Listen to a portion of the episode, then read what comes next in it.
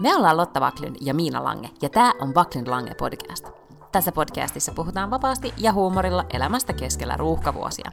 Joka perjantai meillä on puhetta duuneista, feminismistä, parisuhteesta, lapsista, ikäkriisistä, uusperheestä, nukkumisesta, hyvinvoinnista, kirjoista, Netflix-sarjoista ja aika paljon viinistä.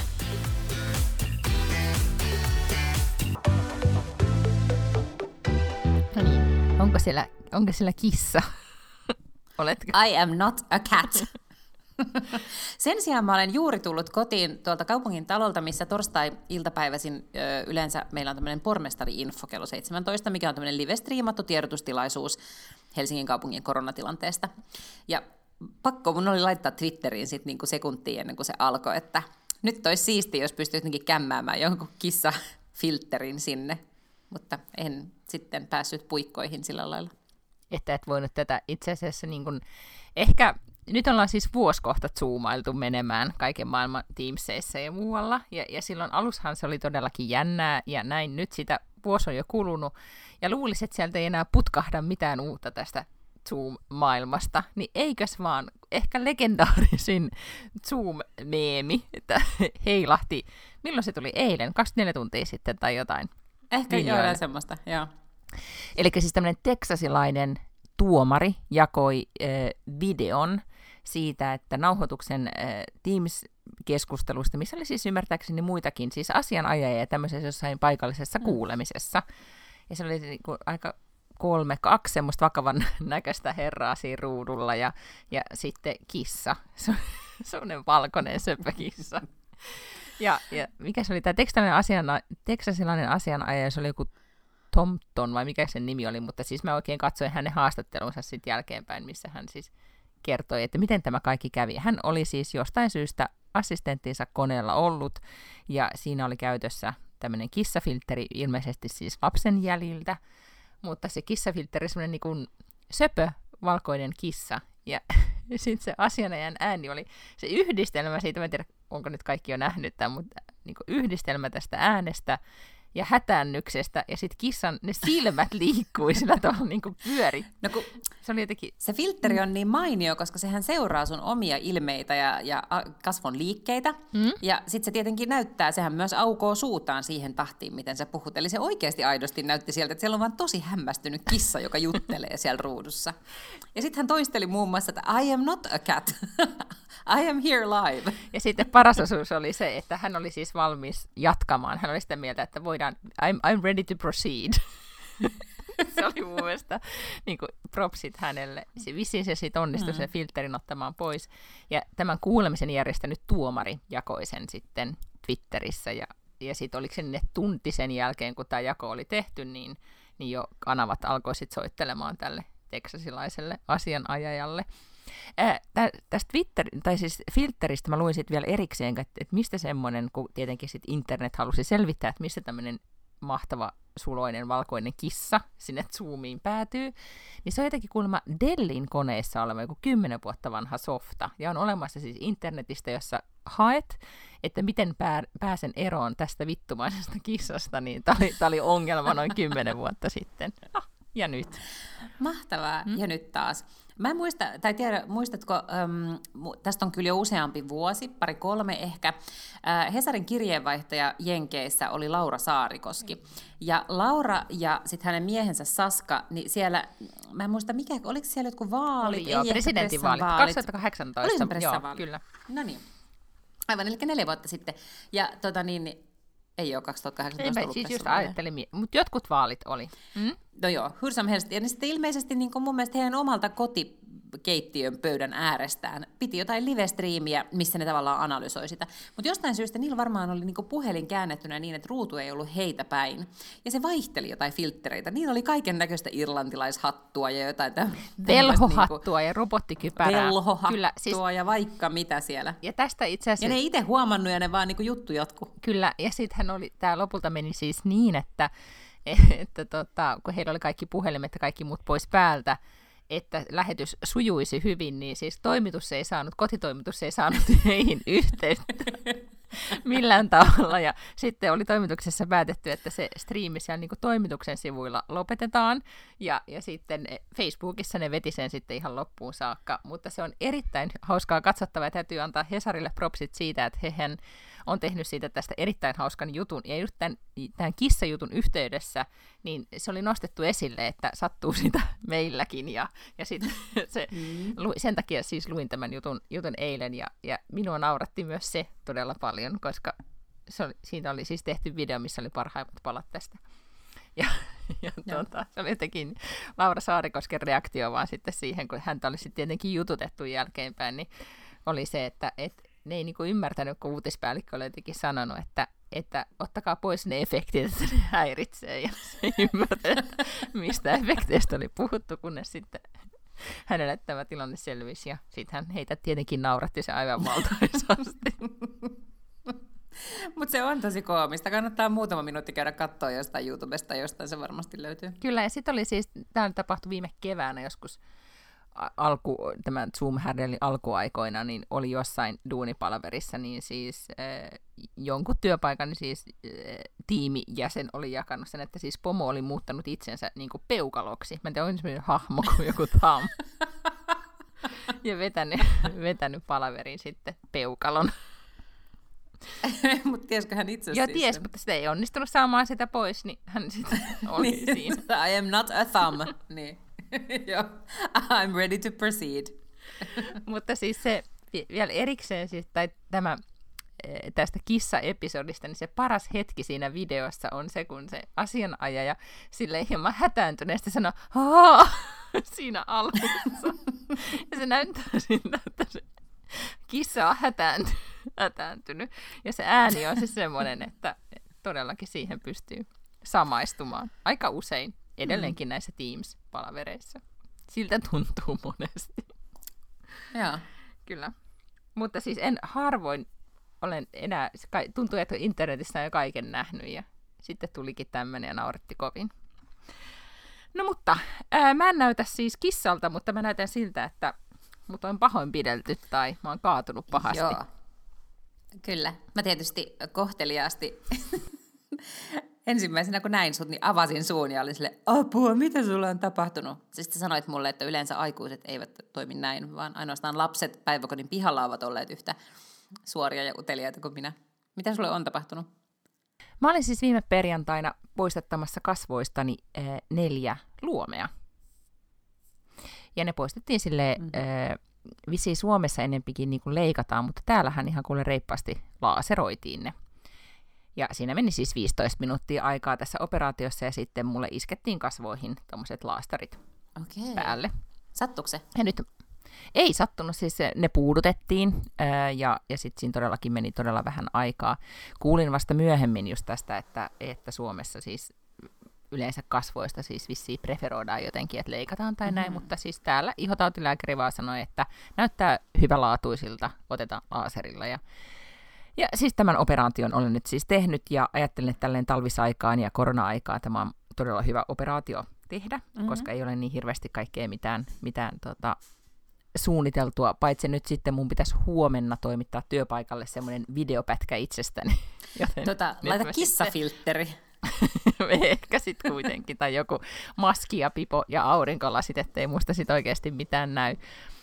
Mutta e, ei ole, joo, kukaan ei ole kauheasti kysellyt, tai siis aikuiset, kukaan joka on nähnyt, mutta ne ei ole sanonut yhtään mitään, mutta siis tänään päiväkodissa, kun kävin hakemassa lasta, niin en meinannut sieltä pihalta päästä pois, kun kaikki kysyivät, että oh, mitä sulla on tapahtunut, sulla on tosi monta laastaria, mm-hmm. ja sitten mä kerroin, mitä, on, mitä mä oon tehnyt, ja sitten ne oli hyvin huolissaan tästä, että sä oot laaserilla tehnyt niin. jotain, että se kuulosti tosi vaaralliselta ja ikävältä.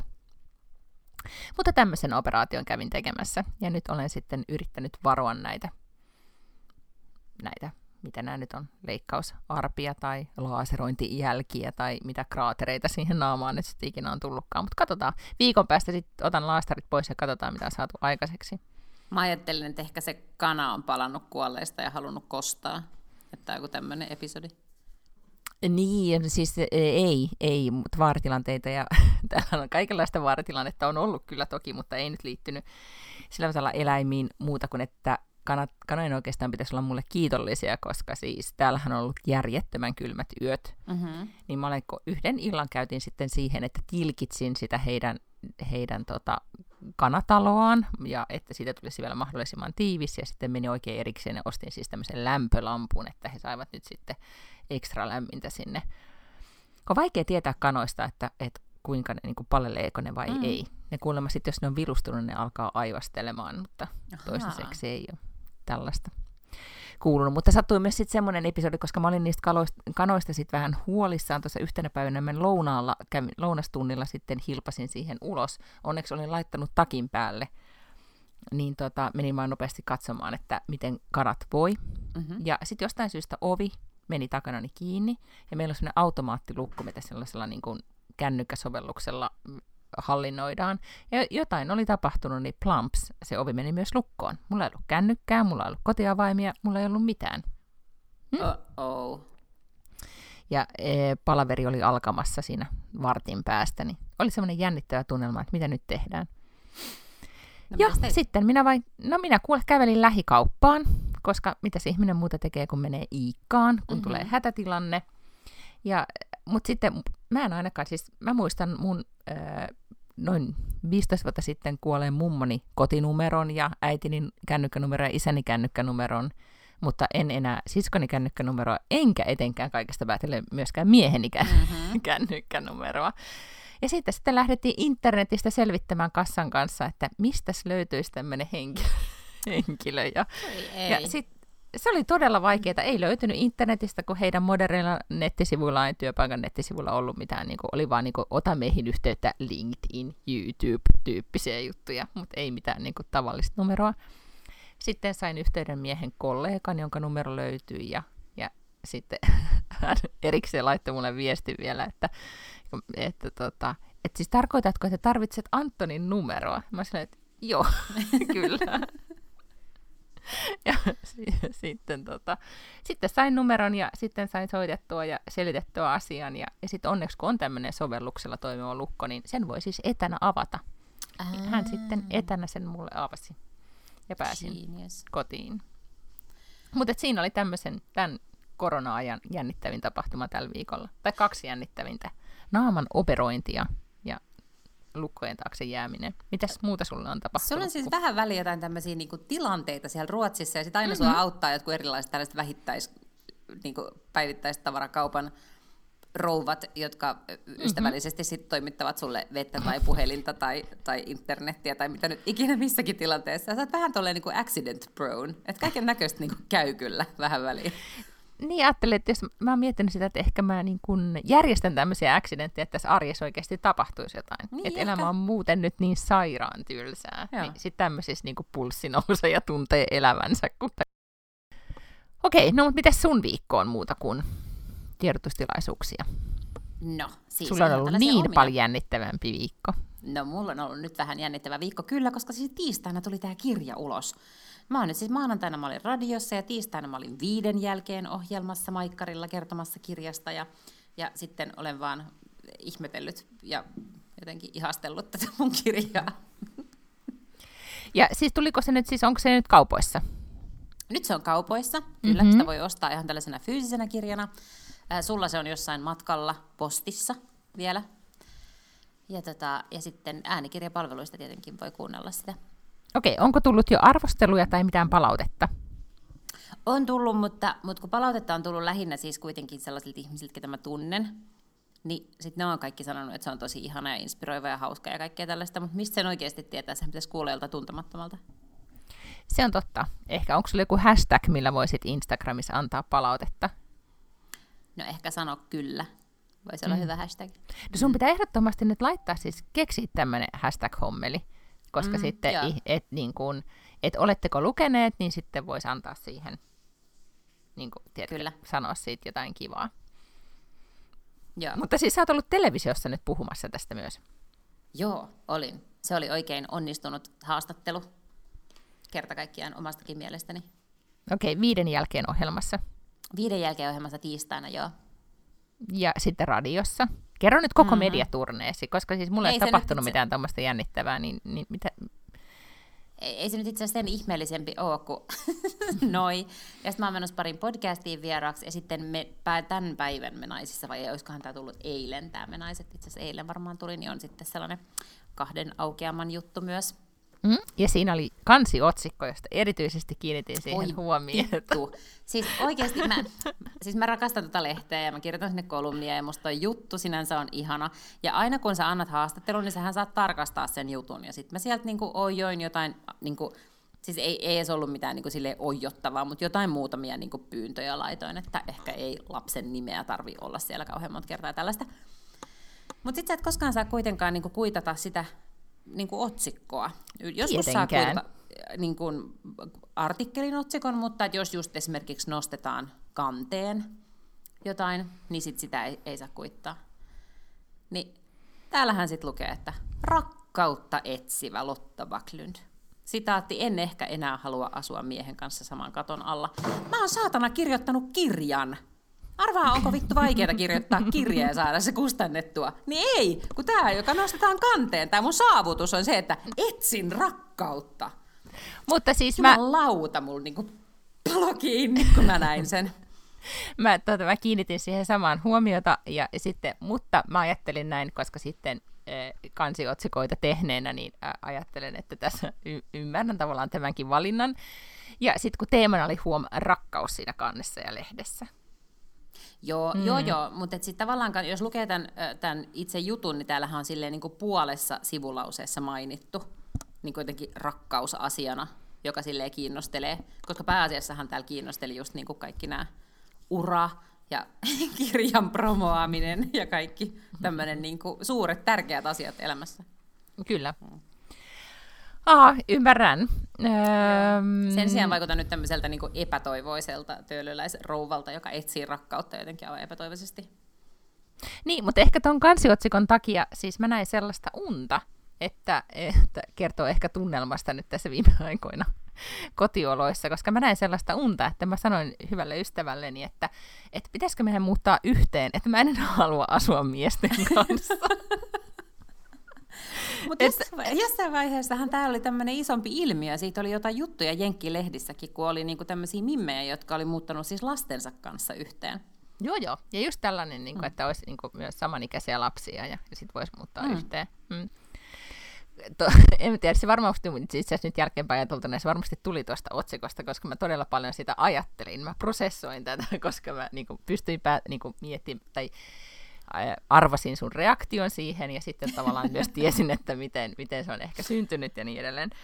Mutta tota, tästä, että olisi oikeasti kiinnostelisi päästä pois kotoa, niin mä olen siis kadehtien seurannut, nyt, nyt tämä on jo ohitse, mutta siis äh, oli etenkin Instan Storiesin puolella erittäin hauskaa seurattavaa. Äh, meidän, nyt tästä kyllä voi sanoa, että se on meidän molempien idoli, eli Spanksin perustaja Sarah Blakely, mm-hmm. eikö niin? Ja. Se allekirjoittaa molemmat. Kun aina kun jos mä sanon, että meidän idoli tai jotain, niin sä oot sitä mieltä, että puhu vaan omasta puolestasi. Niin, no, niin mutta tässä... jotain, jotain hulluja, jotain Gwyneth Paltrowta. niin, mutta tästä voidaan olla yhtä kyllä, mieltä. No, kyllä niin, Tämä on yksi niistä harvoista, josta me voidaan olla yhtä mieltä. niin hän siis täytti 50. Mieti sitä. Ja mm-hmm. se, että hänellähän on neljä aika pientä pientä lasta, siis onks, niinku, ja vielä no niin, että ne on... koska musta se pieni vaikuttaa jotenkin siis sille eska, e, niin kuin päiväkoti-ikäiseltä. Mm-hmm. Joo, joo, ja siis ne, ne on syntynyt vielä tosi lähekkäin, koska mm. äh, Sara ja hänen miehensä Edi, joku, Ei, Jesse. Joo, Jesse, niin, niin tota, tapas aika eh, ikään kuin myöhään, tänne oli molemmat reippaasti yli kolmekymppisiä ja, ja sitten alkoivat vasta lapsen tekoon. Siis olikohan niin kuin yli no varmaan siis nelikymppi, itse asiassa nelikymppisenä ne varmaan on tavannut ja sitten perustaneet perheen mm. vauhdilla, koska molemmat kuitenkin halusi paljon lapsia. Mutta siis Sara oli toivonut nyt 50-vuotis lahjakseen, niin kun nyt ei tietenkään mitään suurellisia bileitä voi pitää ja muuta, niin että hän haluaa olla viikon yksin hotellissa. Hän haluaa lähteä viikoksi lomalle ja ilman perhettä. Ja tämän sitten mies oli järjestänyt. Ja, ja se ainakin niin kuin Saran, Insta- Saran Instagramin perusteella todella monia äiti-ihmisiä myös inspiroi, ja monet seurasi sitä silleen, niin kuin, että oho, ihan mahtava. Koska arvaa mitä, se siellä hotellissa, mä en edes tiedä missä päin, se oli varmaan jossain päin jenkkejä, koska ei se mm. vissi ollut missään niin kuin, saattoi olla ehkä Floridasta tai jossain niin kuin, kuitenkin niin kuin resort-tyyppisissä olosuhteissa, mutta ei missään parateisissa saarella.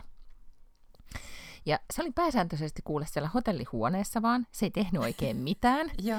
Sitten se, mä en tiedä oliko se ne hotellin säännöt tai jotkut, mutta että se ei, niin kuin tyyliin, että ei ollut ravintola auki tai muuta, mutta oli vain niin room service. Mm. Sille tuli room serviceista niin kuin kaksi kertaa päivästä ruoka vai niin kuin näin, ja se aina tilasi niin kuin, tosi yksinkertaisia asioita, sit kuten niin kuin, tai aina ranskalaisia punaviiniä, suklaata ja sitten ehkä jotain salaattia tai jotain, mutta se söi siis joka päivä noin kaksi kertaa ainakin ranskalaisia.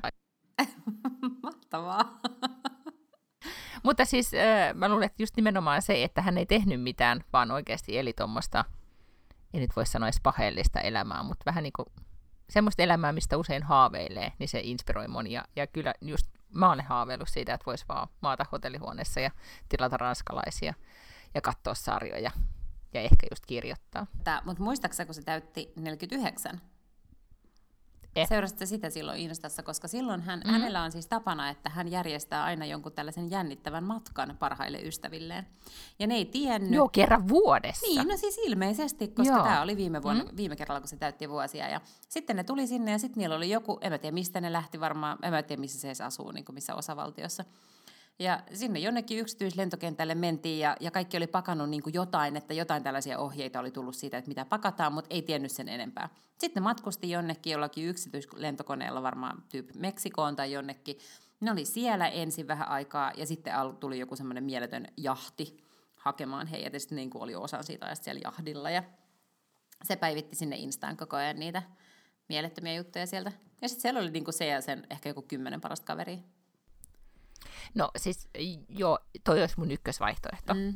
Että lähettäisiin parhaiden kavereiden kanssa just näin itse asiassa ystävänpäivän alla. Tämä tulee mieleen, että olisipa kiva lähteä edes jonnekin, mutta mieluiten tietysti jahdille. Mutta jos se ei, niin kun nyt kun se ei ole niin kun vaihtoehtona, niin. niin sitten hotellihuone yksin alkaa kiinnostella.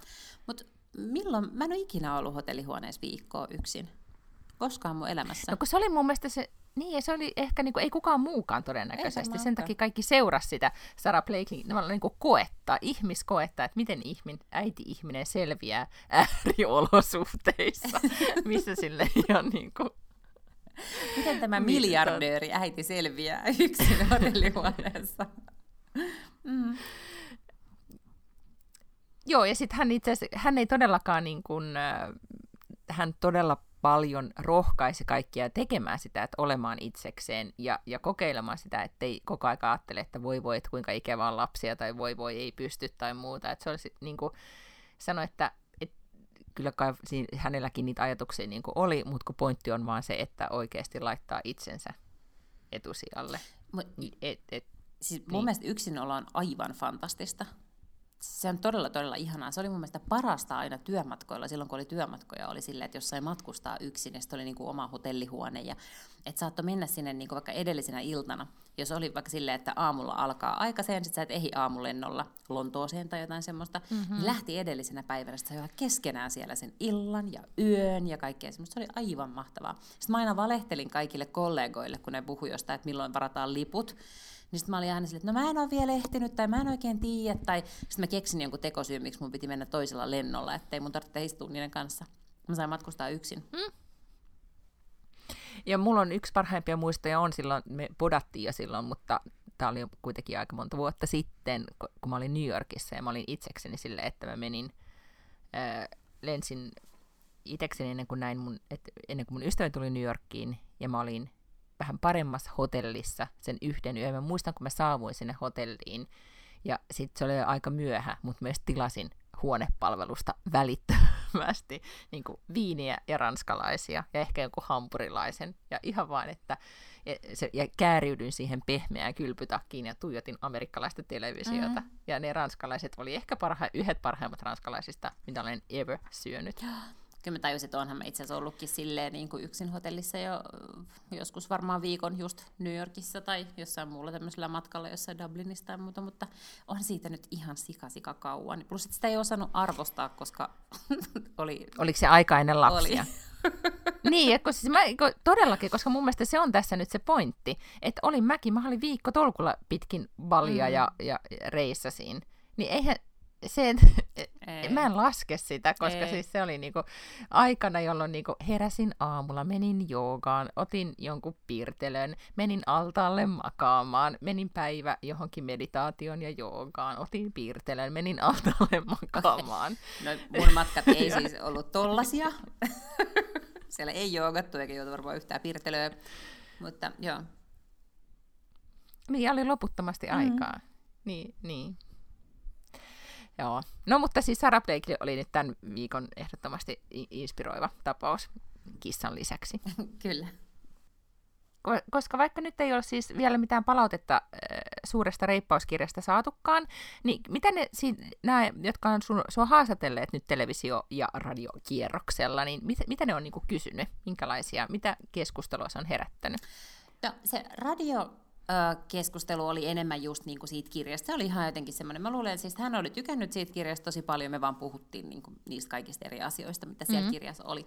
Sitten se viiden jälkeen oli ehkä vähän semmoinen, että siinä ensin kyllä puhuttiin tästä kirjasta kovasti, mutta sen jälkeen tuli semmoinen toinen osio, missä sitten esitettiin tällaisia kysymyksiä ja vähän kritiikkiä self-help-genreä kohtaan, että, että mitä niin kuin sanon näihin asioihin, mutta nehän mä taklasin aivan suvereenisti. Mun pitäisi olla poliitikko, mulla oli niin hyvät vastaukset. Sä olet politiikalla tapahtunut. Älä, älä, Sulla viestinä tota- ammattilainen, tota... mulla oli niin hyvät vastaukset. Mutta siis, ähm, jos näitä kirjan teemoja, siis nimenomaan tästä, niin tästä puhuttiinko tästä reippaudesta, tai mm. miten sitä, esimerkiksi tätä niin kuin genreä, tuliko siellä esimerkiksi semmoinen argumentti, että että jos vaan, että voiko vaan olla reipas, jos sanoo olevansa reipas, tai tyyli, että jos niin ajattelee olevansa reipas ja sitten tekee sen, niin mitä jos se oikeastaan pystyy siihen? Tiedätkö, ehkä tämä self-help-kritiikkihän on, kohdistuu yleensä siihen, että pelkästään ajatuksen voimalla ja päättämällä asioita, niin ei välttämättä sit onnistu. Mm. Niin miten, miten te tätä aihetta käsittelitte? Ei, ehkä siellä oli enemmän sellainen, niin kuin, että, että mitä sitten jos niin kuin, sanoo kyllä kaikkeen ja uupuu, tiedätkö, että mm-hmm. et, et, otatko, otatko nyt vastuuta siitä, että ihmiset tekevät väärin. Mä sanon, että ei, että pitää lukea koko kirja ja pitää sisäistää se, koska siellä on sitten ohjeet siihen, että ei pidä toimia sillä tavalla. Niin kuin mä sitten siinä TV-haastattelussakin käytin esimerkkinä, sä et ole ehkä nähnyt, mutta oli tämmöinen Annika Saarikon puhe, missä hän siis, Annika Saarikon keskustan puheenjohtaja, ja, ja se, hän niin kuin tässä käsitteli tätä kotihoidon tukea, joka on siis tämmöinen tuki, mikä maksetaan vanhemmille mm-hmm. ennen kuin heidän lapset täyttää kolme, jos he päättävät tota, hoitaa lapsensa kotona. Ja nyt sitten valtiovarainministeri, valtiovarainministeri on esittänyt, että, että poistamalla se, niin se olisi niin kuin kaikkein vaikuttavin työllisyystoimi, mikä Suomessa voitaisiin tehdä, olisi poistaa tämä kotinho- kodinhoidon tuki. No totta kai kaikki siis niin kuin keskustalaiset meinasivat pyörtyä ja saada sydänkohtauksen, koska, koska totta kai niin kuin naisen paikka on kotona hoitamassa lapsia, että, että oli niin kuin hirvittävä vääryys yrittää riistää tämä maaseudun äm, naisilta pois. Tämä kotihoidon tuki, niin hän sitten teki tämmöisen jonkun televisioidun, mä en tiedä, onko se ei ehkä televisioitu, mutta siis mainosta joku tämmöinen, ja se on kai pidempi, mutta se klippi, mikä, mikä siitä pyöri somessa, oli tämmöinen, että, että suomalainen nainen, sinä riität että hän halusi sanoa suomalaisena, että sinä riität, että sinä teet nyt jo ihan sikana töitä, että sinä hoidat lapset ja hoidat muiden lapset ja hoidat omat vanhemmat ja anopin ja appiukon ja, ja niin kuin siivoat ja laitat ruokaa ja hoidat kaikki asiat ja viet vielä niin kuin kukkia haudalle. Että sä hoidat nyt jo niin paljon, että... Mm.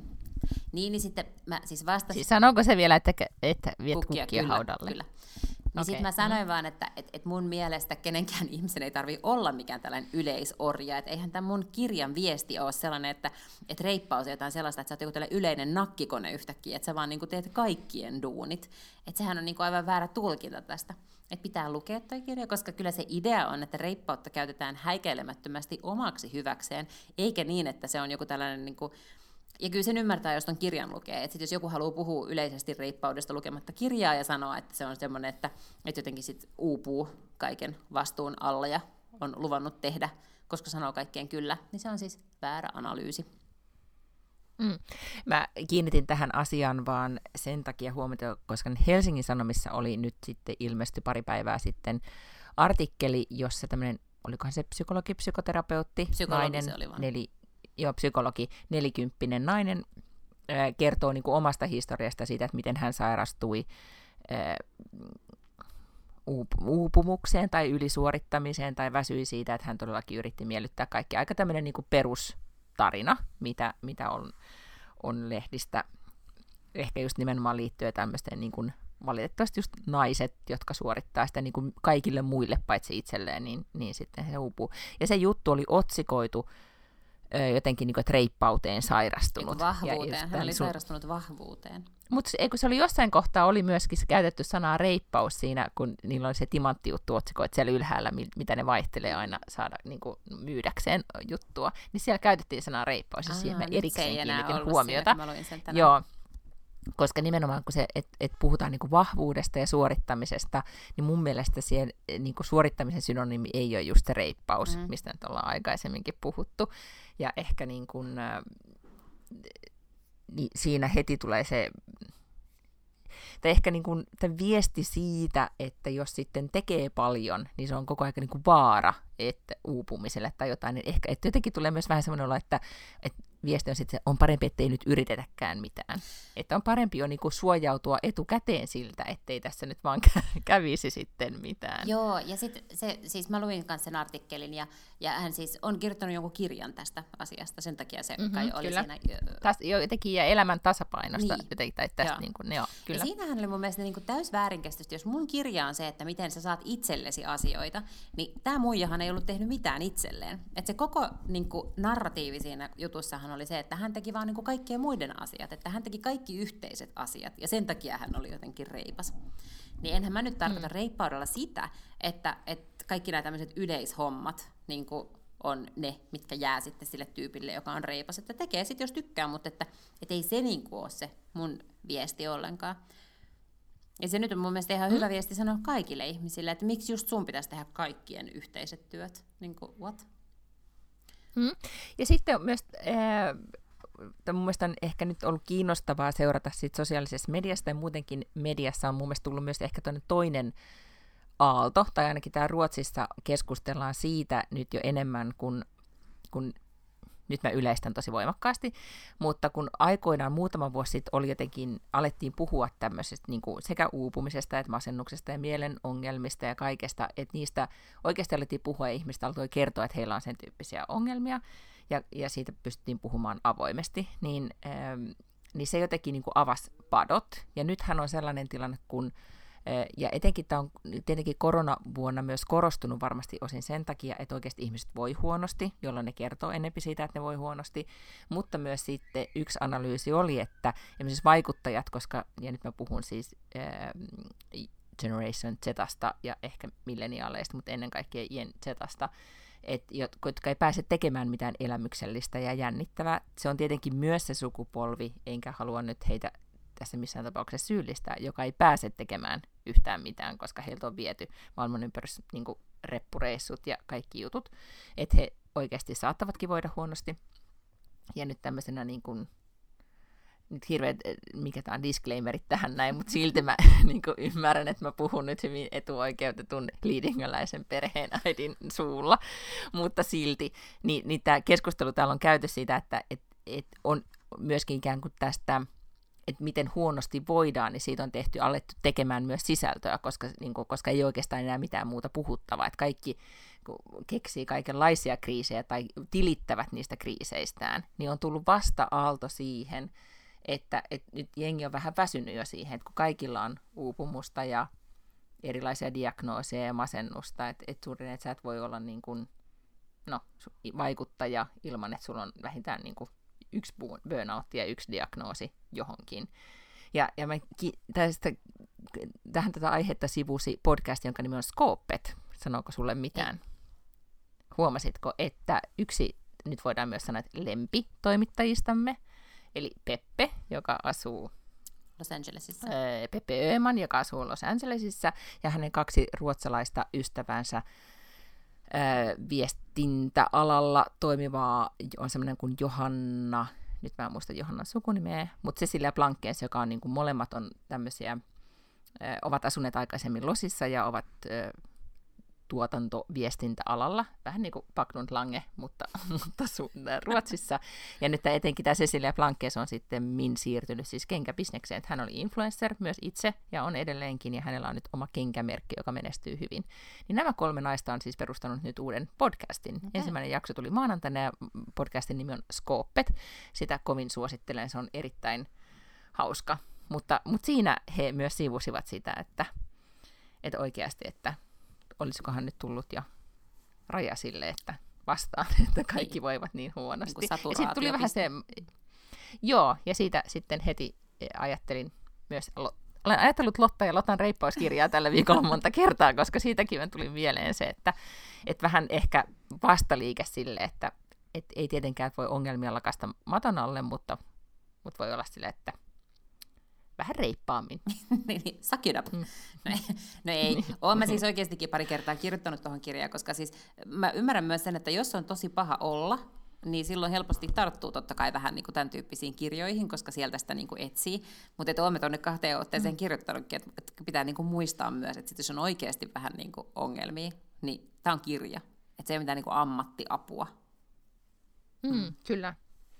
Niin, näin aikoina siis disclaimereita pitää olla aika pirun paljon periaatteessa, kun puhuukin ja, ja kirjoittaa. Mielestäni on mahtavaa, kun sä sanoit tämän disclaimer, koska mä kiinnitin tähän huomioon. Mä itse asiassa menisin kirjoittaa mun kolumnin me naisiin siitä, ja mä ehkä kirjoitan ensi kerralla. On tää siis niin kuin, ja mä, mä tiedän, että mä teen sitä itsekin, mutta kun tämähän on ihan pöhköä, että joka kerta kun mm. aikoo sanoa mielipiteen, niin pitää antaa se disclaimer. Just toi, niin kuin sä sanoit, että mä ymmärrän, että mä sanon tämän nyt niin kuin tällaisesta etuoikeutetusta näkökulmasta, koska mm-hmm. sehän siinä melkein aina on, että aina jos haluaa ruveta vaikkapa dissaamaan etätöitä tai on ottanut päähän Teamsissa tai mitä ikinä, niin pitää muistaa ensin sanoa, että olen totta kai todella onnekas, että minulla on töitä. Ja niin kuin, että olen hyvin ymmärtänyt, että olen todella etuoikeutetussa asemassa, että saan mennä työpaikalle. Ja niin kuin kaikki tällaisia... Tai saa tehdä kotoa töitä verkkarit jalassa Teamsissa. Mm. Laki you. Niin. Mm.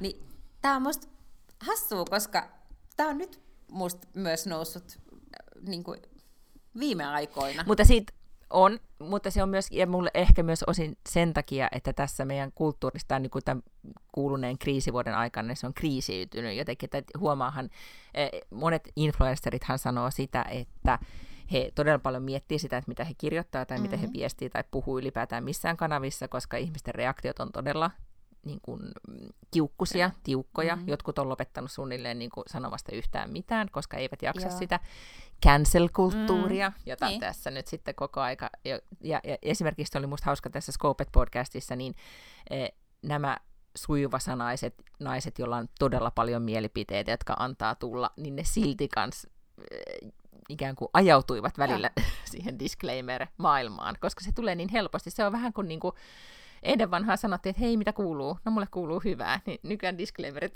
on semmoisia niin kuin, tavallaan osa meidän niin kuin puhetta. Joo, on. Et jotenkin, et, mm. Totta kai se on, siis kun me puhutaan vaikka jostain tämmöisestä niin kuin white privilegeista tai muusta tämmöisestä, niin onhan se musta niin kuin ihan tervettä, että jotkut ihmiset sitten ovat oikeasti niin kuin sisäistäneet myös sen, että, että nämä mun mielipiteet, niin nämä reflektoi kyllä tosi paljon sitä mun elämäntilannetta, ja ei pidä ehkä olla ihan sokea sille, että, että kyllä kai mäkin nyt ymmärrän, että, että en mä olisi mitään reippauskirjoja kirjoittanut, ellei mä olisi syntynyt niin kuin tähän maahan ja tämän tyyppiseen elämään. Että en mä ole mitenkään niin kuin kultalusikkasuussa syntynyt, mutta olisi nyt niin kuin asiat todella erilaista, jos mä olisin syntynyt johonkin gettoon Jamaikalle. Et sieltä on niin kuin todella paljon vaikeampi ponnistaa yrityksen johtoryhmään tai, tai niin kuin pormestarin poliittiseksi erityisavustajaksi tai kirjailijaksi tai yhtään miksikään. Niin on musta niin kuin ihan hyvä, että, että tämä niin kuin on sisäistetty, koska tähän se tarkoittaa, jos sä koko ajan niin kuin viljelet niitä disclaimerit, niin se tarkoittaa, että sä olet ymmärtänyt sen, että kaikki ei niin kuin tule samasta taustasta ja samasta jotenkin lähtökohdista, mutta samaan aikaan niin oh, musta se on jotenkin ehkä alkaa olla vähän pöllöä. Mm, on. Mä jäin just miettimään, että, että miten siitä voisi päästä eroon. En mä mulla on mitään Koska vastausta. niin, se on ehkä tota, niin, ei mullakaan siihen ole mitään vastausta. Mä huomaan vaan, että mä esimerkiksi täältä niin kuin Ruotsi näkökulmasta välillä just sanon disclaimereita ihan vaan sen, niin kuin, että no, mähän on täällä Ruotsissa ja en mä oikein tiedä ja tiedätkö niin mm. jotenkin aina pohjustan tosi paljon sitä, mitä nyt sitten ikinä, ikinä sanonkaan, mitä mielipiteitä nyt sitten onkaan. Tota, mutta eikä olekin kiinnostava nykyään lukea, sit, äh, mä katsoin Netflixistä yhtä sarjaa, mikä musta oli ihan ok ja jäi, sitä, jäi siihen jumiinkin, mutta sitten mä googlasin sen, että mitä siitä on sanottu. IMPD siinä oli 7,7 annettu, että se nyt on ihan niinku ok-arvio, mutta sitten Expressenin toimittaja oli dissannut sen ihan totaalisesti. Ja sitten oli kuitenkin virkistävä lukea, kun se oli niin niinku, raikkaasti dissattu ja niinku, tiedätkö, että sillä oli oikeasti mielipiteitä. Ni, niin siitäkin tuli hyvä mieli, että et, et oikeasti, että nyt täm, mä, mä pidin tästä, mutta toi ihminen ei pitänyt, niin, ja se on ihan fine. Mm. Mä edelleen olen sitä mieltä, että se sarja oli ihan, ihan ok. No mikä se sarja oli? No kuule, se oli semmoinen sarja, kun äh, sen englanninkielinen nimi taitaa olla Firefly, Firefly Lane. Lane. Kuule, mä laitoin sen mun mm. listalle, mm. kun mä ajattelin, että se voisi olla kiinnostava. No sä, sä tuut nyt mä kyllä voin spoilaa sen verran, että sä tuut kyllä vähän petty- Aa, pettymään. Okay. Koska... no. tai siis ähm, sen ruotsinkielinen nimi on, että Vasom Hender, mikä on jotenkin niin kuin hämmentävä nimi, mutta, mutta tota, se sopii kyllä siihen sillä tavalla hyvin, että tai on olemassa, nyt mä en ole siis tutustunut tähän ihan hirveän tarkasti, mutta on olemassa kuulemma ihan kirja, jonka nimi on Firefly, Fire, Fly Lane, mm-hmm. joka kertoo kahden ystävyksen, äh, niin teininä ystävystyneen naisen tarinan. Ja mä oon nyt katsonut siitä vasta kaksi jaksoa, että mä en todellakaan voi sanoa mitään. Toinen näistä naisista on menestynyt TV-toimittaja, vähän niin kuin Oprah, mutta ei ihan Oprah. Ja sitten toinen on 20 vuotta kotiäitinä ollut nainen, ja ne on molemmat siis menneet aikoinaan lukea toimittajiksi, eli ne on niin kuin media-alalla, ja, ja sen takia mä aloin katsoa sitä sen takia, koska musta oli teki niin kuin jännittävä. Mm. Mutta siinä sen kyllä huomaa, että sen käsikirjoituksesta ja koko siinä systeemissä on ajateltu taas tosi paljon ihan samalla tavalla kuin aikaisemminkin on puhuttu, niin, niin kohderyhmä haloo, nelikymppiset naiset, että ne tehdään niin kuin ihan täysin mietitty kaikki, niin ne on niin kuin boksit joka kohdassa mm-hmm. rastitettu, että miten niin kuin, et siinä käydään heidän niin kuin, nuoruuttaan läpi 70-80-luvulla. Tämä sarja tapahtuu, ainakin nyt ollaan vuodessa 2003, mutta siinä on just tämmöistä, niin kuin, että mitä, miten pärjätä työelämässä, kun nuoremmat on mennyt ohi ja, ja onko, niin kuin, teinkö oikeat valintoja, kun minulla ei ole omaa perhettä, olen lapseton ja, ja olen tehnyt uraa ja, ja niin, kuin, niin klisee hommaa, ja sitten etenkin siellä on niin kuin, miessuhteet on todella kliseisiä, mutta siellä on muutama semmoinen, oo, mitä tässä tapahtuu, tyyppinen hetki, että tavallaan mä ymmärrän sen ruotsinkielisen sarjan nimivalinnan. Mutta siinä on pääosassa siis Catherine Heigel. Ah, okei. Okay. Muistaaks? Mm. Joo, joo. Hän oli Roswell-sarjassa ja sitten hän oli Grain Anatomiassa ja sitten hän on tehnyt jotakin elokuvia myös. Joo, ja sitten kuulemma on niin, että hän jotenkin on ollut siis hänen näppinsä on ollut pelissä ainakin, en tiedä onko käsikirjoituksessa, mutta ainakin tuottamisessa okay. tässä. Ja, ja sitten mä ymmärsin näin, että, että hän lähti siellä Grain Anatomista, tämä on siis vain teoria, mä en tiedä, mutta se oli supersuosittu siinä. Okei. Okay. Niin, että se lähti siitä, että, sille, että se sai vähän hybriksen, kun se ajatteli, että hän pärjää ikään kuin omillaan siinä ja haluaa ikään kuin tehdä omaa uraa ja omilla ehdoilla, mutta sitten, että hän pettyi niin kuin Hollywoodin ja sen rooleihin, että et, et oltiinkin, tietenkin puhutaan ajasta ennen Me Tootä, että et oli naisvihamielistä ja tiedätkö, semmoista niin kuin okay. seksististä mm-hmm. meininkiä. Ja, ja nyt sitten hän on halunnut itse olla sitten vaikuttamassa siihen, että näin, näin ei olisi. Mutta Mut tota, sitten hän tekee tuommoisen tosi kliseisen hän... sarjan vai? Niin, ja nyt mä en ole ihan varma niin vielä sit sen, tämän sarjan ikään kuin feministisestä viestistä, mm. että mikä se on, mutta ehkä se sieltä sitten tulee. Mutta hän on siinä sarjassa kyllä mun mielestä tosi hyvä. Okay. Mm. Joo, joo, mä huomasin sen jostain ja sitten se, mä silleen nopeasti katsoin ja laitoin sen heti kyllä listalle, kun mä ajattelin, että tämä voisi olla tosi kiinnostava. No se ei ole varmaan ihan niin hyvä kuin se, muistaakseni missä oli Reese Witherspoon ja Jennifer Aniston. Ai niin, se mu- The Morning niin, Show. mutta sitä mä en koskaan niin. katsonut loppuun. Mä katsoin vaan ne kolme ekaa jaksoa tai jotain. Mm. Aa, mä pidin siitä tosi paljon. Mutta miksi kaikki sarjat on tehty, että ne on media-alalla ne ihmiset? No varmaan sen Mikä takia, järki? että meidän elämä täällä media-alalla on järjettä, säkenöivää ja happening. indeed, indeed. Mutta mä jäi tämä mietityttämään, että miksi se on niin. Niin, en osaa sanoa. Ehkä se kuitenkin sitten kuvitellaan, että siihen pystyy semmoista niinku glamouria tai että et se on asia, minkä kaikki niinku tunnistaa sen. Tiedätkö, että jos sä oot töissä jossain toisella alalla, niin kuin vaikka software-alalla, niin kuin että, että onhan nekin massiivisia yrityksiä, jotkut tekkifirmat, mutta sun on ehkä vaikeampi jotenkin hahmottaa, että mitäköhän siellä tapahtuu. Sitten jos sä oot katsonut aamu tai televisioon, niin sulla on niinku, vaikka et sä ehkä tiedä, miten ne ohjelmat oikeasti syntyy, niin onhan sulla semmoinen niinku kuvitelma siitä, että sä niinku näet jotain tarttumapintaa. Mm-hmm, Okei. Okay. Mm. Mä oon sen sijaan katsonut no sitten, sellaista mm. sarjaa kuin Spycraft Netflixissä joka ei ole ihan niin kuin Firefly Lane, vaan se on tämmöinen siis dokkarisarja siitä, että mitä kaikkia vipstaakeja ja vempeleitä ja keinoja ja kikkoja vakoojat kautta aikojen ovat käyttäneet kaiken näköiseen tiedon siirtämiseen ja ihmisten huijaamiseen ja kaikkeen semmoisen ihan sikahyvä. Sun, al- siis sun Netflixin algoritmi todennäköisesti tarjoilee sulle hyvin erityyppisiä sarjoja kuin mulle. Vai mistä, mistä helvettistä sä tämän pongasit? No, tämä mulle siis ihan suositeltiin, koska ihminen mm-hmm. tiesi, että mm. olen jotenkin poikkeuksellisen kiinnostunut vakoiluasioista. Niin siitä mä tämän, tämän bongasin. Mutta sitä mä oon nyt katsonut, sitä on monta jaksoa, se vaan jatkuu ja jatkuu. Mutta se on kiinnostavaa, mm-hmm, jos okay. en yhtään kiinnostunut vakoiluasioista. Eli siis mä en sitten ehkä kuitenkaan katsoisi sitä. No voi olla, joo. Mm. No, mulla on listalla, mä toivon nyt, että mä jotenkin selvitän myös sen, että miten, tota, miten eh, mä saan sitten sen, sanon nyt Yle Areenan täällä, täällä kaukaisuudessa mm. vieralamaalla toimimaan. Sulla oli siihen jotain ehdotuksia, mutta siis huomenna mun mielestä saa ensi-iltansa äh, Ylellä TV-sarjan, jonka nimi on Kullan nuput Onko sä kuullut siitä en mitään? Ole. Onko se joku suomalainen? Se on siis siinä, joo, ja siinä on siis, se on ton, sanon nyt se ohjaaja Viivi Huuskanen. Ah, siis ton Kristallin pikkusisko, mm. joo.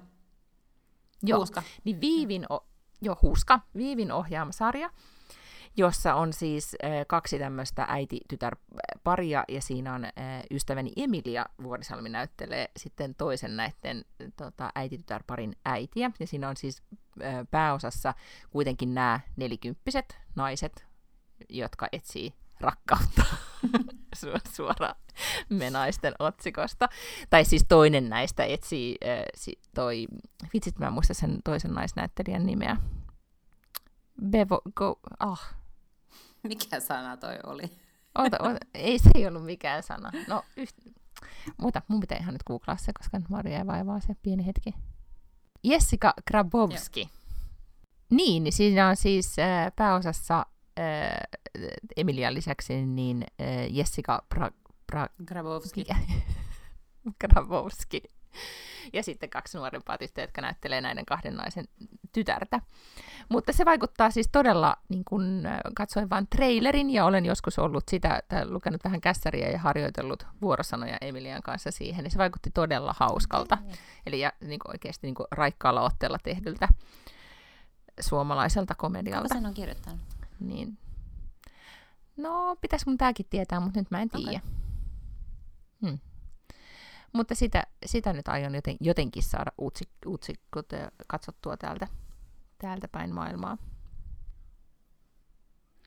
Ja sitten mulla oli, niin, sitten on mulla vielä yksi dokumentti, mitä mä yritin eilen päästä jotenkin saada se, tota, päästä katsomaan sitä, niin oletko kuullut tästä New York Timesin uudesta Free Britney-dokumentista, tai se oli jotenkin Framing Britney Spears tai joku tämmöinen sen dokkarin nimi. No en, mutta siis pari vuotta sitten mä törmäsin tällaiseen ilmiöön, missä Britney Spearsin fanit siis kuvittelivat, että Britney on vähän niin kuin kaapattu jonkun toimesta, ehkä vanhempiensa, ehkä jonkun muun, ja että hän videoiden kautta yrittää viestittää tällaisia avunpyyntöjä. Ja sitten se levisi sellaiseksi valtavaksi salaliittoteoriaksi. Sitten alkoi tulee sellaisia viestejä, että laita keltaista sun seuraavaan videoon, jos tarvitset apua. Ja sitten nämä niin oikeasti siis silleen, hurahti siihen ihan, että sitten vähän niin kuin nämä QAnon-tyypit, että ne alkoi niin näkeä tällaisia viestejä kaikissa Britneyn kommunikaatiossa. Mutta sitten mä jotenkin ajattelin, että se kuoli omaan mahdottomuuteensa tämä, ja nyt mä törmäsin siihen taas pari viikkoa sitten, että ihmiset oli taas alkanut puhua tästä Free Britneystä, mutta ilmeisesti tämä dokkari on se syy. Joo, kyllä. Ja nyt siis täällä on puhuttu todella paljon tästä dokkarista, siis ihan niin, että se oli täällä paikallisessa viiden jälkeen ohjelmassa just äskenkin taas isosti esillä, koska siis tässä dokumentissa, joka nyt siis ainakin näkyy hululla, niin, niin siinähän tavallaan, tai siinä kerrotaan tämä koko tavallaan Britneyn tarina, nyt siis mä puhun täysin tietämättä ja nä- näkemättä koko dokkaria, mutta siinä kerrotaan Britneyn tarina ja se, että miten ylipäätään hänestä ikään kuin, ikään kuin rakennettiin tämä hullu, kun hän menetti, muistaakseni mikä vuosi se nyt olikaan, kun hän ajoi päänsä mm. kaljuksi ja, ja menetti malttinsa. Et osin niin kuin siinä kerrotaan se niin kuin koko tarina siitä, että minkälainen median ajojahti lopulta niin kuin kohdistui häneen ja niin edelleen. Että siinä, siinä käyt, niin kuin ymmärtääkseni käydään läpi sellaista teoriaa, että oikeasti se, että kuinka hullu tai niin kuin sekaisin Britney sitten lopulta olikaan, niin, niin tota, ja, ja kenen vika se oli, niin, niin käydään sitä läpi. Ja sitten hän, silloin hän kävi niin, että Britnin isä sai silloin Britnin huoltajuuden, ja hän, hän menetti ymmärtääkseni, oliko se, että lastensakin huoltajuuden siinä rytäkässä. Ja hän on sen jälkeen useamman kerran yrittänyt saada huoltajuutta itselleen takaisin, tai siis eh, om, niin kuin holhousta mm, niin hän, itselleen, niin. Niin määräysvaltaa itselleen takaisin. Ja epäonnistunut joka kerta oikeudessa. Ja nyt alkaa taas, just nyt ihan näillä näppäimillä alkaa uusi oikeudenkäynti. Ja tota, siinä dokkarissa kuulemma oikeasti niin kun esitetään se isä siinä valossa, että silloin omat niin kun, taloudelliset ja muut intressit siihen, että että Britnin tilanne on mikä on, mutta se ei saa tehdä yhtään. Siinä oikeasti avataan sitä, että miten ikään kuin vankilassa Britney elää. Ja ne kaikki, jotka on nähnyt tämän, siis oli to, monet, monet julkikset, esimerkiksi Sarah Jessica Parker ja muut, niin ne on käyttänyt tätä hashtagia Free Britney nyt niin kuin, että ne on alkanut ikään kuin osallistuu myös tähän keskusteluun, ja Miley Cyrushan tuossa Super Bowlin niin kuin siihen liittyen jo jotain tota, postauksia teki, niin sama juttu käytti hashtagia Free Britney. Eli siitä on nyt tullut todella iso kansanliike tämän Mut Dokkarin ansiosta. Tosi kiinnostavaa, koska sehän sitten myös kuitenkin on somessa ja siltä tulee, siellä on jotain videoita, siellä on jotain treenivideoita ja mä muistan, mun mielestä oli jossain vaiheessa, oliko hän rakastunut kuitenkin, että hän eli jossain parisuhteessa jonkun ihmisen kanssa – jonkun miehen kanssa. Mm-hmm. Mutta on... koko ajan nyt kyseenalaisti sitä, että miten, miten paljon hän itse oikeastaan niin näistä asioista päättää. Mm-hmm. Ja, ja, koska, ja, ja sitten esimerkiksi täällä on tämmöiset Britney-asiantuntijat olleet televisiossa äänessä ja, ja just tässä viiden jälkeen lähetyksessä, niin yksi, yksi asiantuntija sitten sanoi, että jo tietenkään he ei tiedetä, että mikä oikeasti on hänen henkinen niin. tilansa, niin. että et, et tavallaan, että mikä, miten, miksi tuomarit sitten aina päät, päätyy siihen ratkaisuun, että se isä saa jatkaa sitä holhousta. Ja, ja sitten se, että, että kuinka paljon hänelle sanellaan, että mitä hänen pitää tehdä, jos hänelle ei ole, tiedätkö, mitään accessia mm. hänen omiin rahoihinsa mihinkään, niin, niin. ja joku sanoo, että sun pitää näin video postata päivässä, niin, niin sitten hän postalle. Eihän hän ihan hirveän normaalilta aina niissä omissa videoissa ja postauksissaan vaikuta. No nyt mä en ole ihan hirveästi niitä mm. niin kuin siis silleen seurannut. Mä myönnän, että mun pitää nyt mennä ehkä tutkimaan niitä, että mä voin analysoida, että morsettaako hän silmä iskuillaan sos.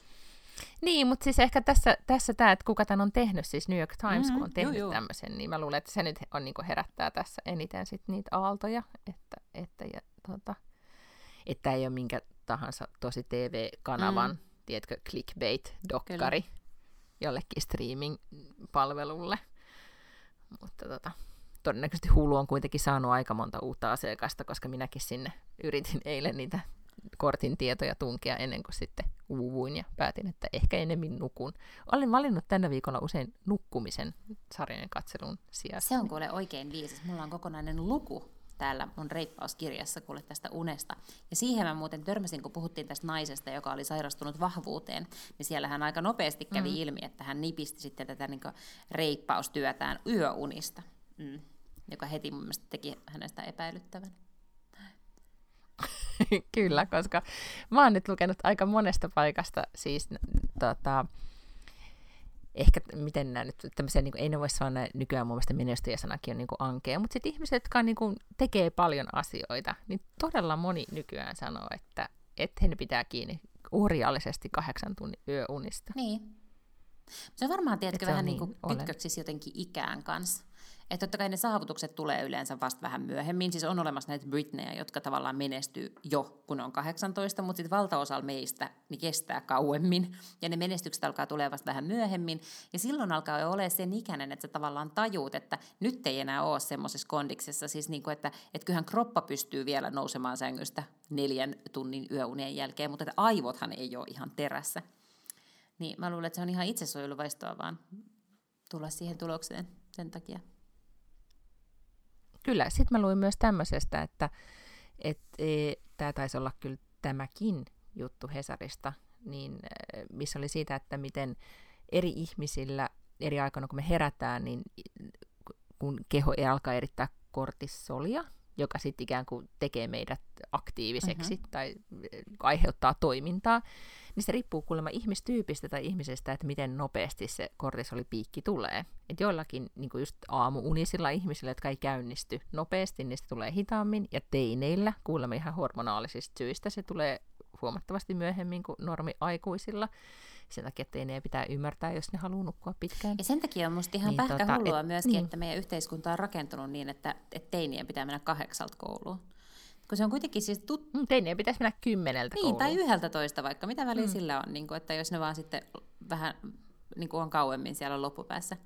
Siis jos, jos meidän teineillä menee niin kuin tärkeät vuodet koulussa silleen sumussa, sen takia, että niillä on vain kolme tai neljä tuntia yöuni alla. Ja se ei ole mitään heidän omaa ilkeyttä tai, tai niin kuin kapinallisuuttaan. Et vaikka ne tönöttäisi siellä sängyssä yhdeksästä asti, niin se niiden jotenkin kroppa vaan toimii silleen, että se uni tulee myöhemmin. Niin, toista kun tälle keski-ikäisellä, kun menee siis kahdeksalta nukkumaan, niin sitten herää viideltä ja silleen, että no nyt mä oon herännyt, nyt mä oon nukkunut aika todella monta tuntia ja mua ei enää nukuta. Niin. Niin, tota, ja me, me, mehän ei mitään kortisolipiikkiä tarvitse, kun kuule riittää ihan, että, että laitan tota, kävelen tuonne meidän alakertaan ja huomaan, että siellä on vanhan talon ikkunoista tullut sen verran yön aikana, että siellä on semmoinen niin rapsakka tunnelma ja aloitankin siinä sitten kakluunin lämmittämisellä aamutuimaan, niin siinä, siinä heräilee. Myös kiroilussa menee vähän aikaa, tai siinä herää no, hyvin. ei tarvitse kofeiiniä laittaa koneeseen heti. Eikö se ole? Tiedätkö, mä oon tehnyt semmoisen tästä just ehkä huomaan keski-ikäisyyden, että mä siis lataan puut valmiiksi kakluuni illalla ja, ja kahvikoneen valmiiksi, ja kun mä herään, niin mä tuun alas, sytytän kakluunin ja, ja sitten laitan kahvit päälle ja, ja tota, sitten vasta päivä käynnistyy, kun lämpiää niin kuin sekä kahvi että kakluuni. Se on hyvä. Mutta hei, huomenna että... alkaa viikonloppu, tai itse asiassa tänään, kun ihmiset kuuntelee tätä, koska on jo perjantai. Sitten alkaa niin kuin viikonloppu. Niin. Mm. Niin Sitten mä lämmitän itseni viinillä ja sillä, että on ystävänpäivä ja ajattelen rakkaudella kaikkia ystäviäni. Romantiikkaa en tänä ystävänpäivänä ihan paljon, paljon kaipaa, mutta kaipaan ystäviäni. Niin, kyllä. Joten lähetän kaikille lämpimiä ajatuksia. Ehkä katson vähän myös Netflix-sarjaa. Pääsit sä loppuun nyt tämän Firefly Lanein vielä? Ei, ei. Mulla on sitä jäljellä ja kuule, mulla on sitä Call My Agentia, josta tuli neljäs kausi, niin sitä jäljellä ja ah, mulla on tosi paljon sarjoja. Ymmärrän, mun, mun pitää aloittaa se Bridgerton, mutta mun pitää katsoa nyt nämä vakoja hommat ensin loppuun. Nyt mä keksin, miten, miten mä toivon niin tavallaan Valentine's-lahjaksi mun mieheltä. No. Viikkoa hotellissa. Et mä voin maata. Mihin me, ei, kun me mihinkään hotellin tarvitse mennä. Mä makaan tässä sängyssä. Joo ja sanon, että voitko tuoda mulle sänkyyn ranskalaisia. niin joo, hänhän voi olla sun room service. Niin. Ja, mutta sitten virität silleen, että tarvii myös sellaisen kortin, että pääsee sisään siitä ovesta. Totta, ja sitten tulisi semmoisella niin hopeatarjottimella. Mm-hmm. Joo, ja semmoinen kupu. Ja sitten sanoisi, ma'am. Joo, kupu. Ja sanoisi, ma'am. Ja jos... No mäpä sanon ehdotteleen ja tätä, jos niin hän löytäisi miten... jostain semmoiset punaiset pikkolon vaatteet, niin all the better. All the better, kyllä alankin tätä ehdottelemaan, niin katsotaan, miten, miten sunnuntaina sitten käy. Mutta hirvittävän hyvää ystävänpäivää nyt sitten myös sinne. Ja rakkautta ja kauniita ajatuksia kaikille. Ja unta.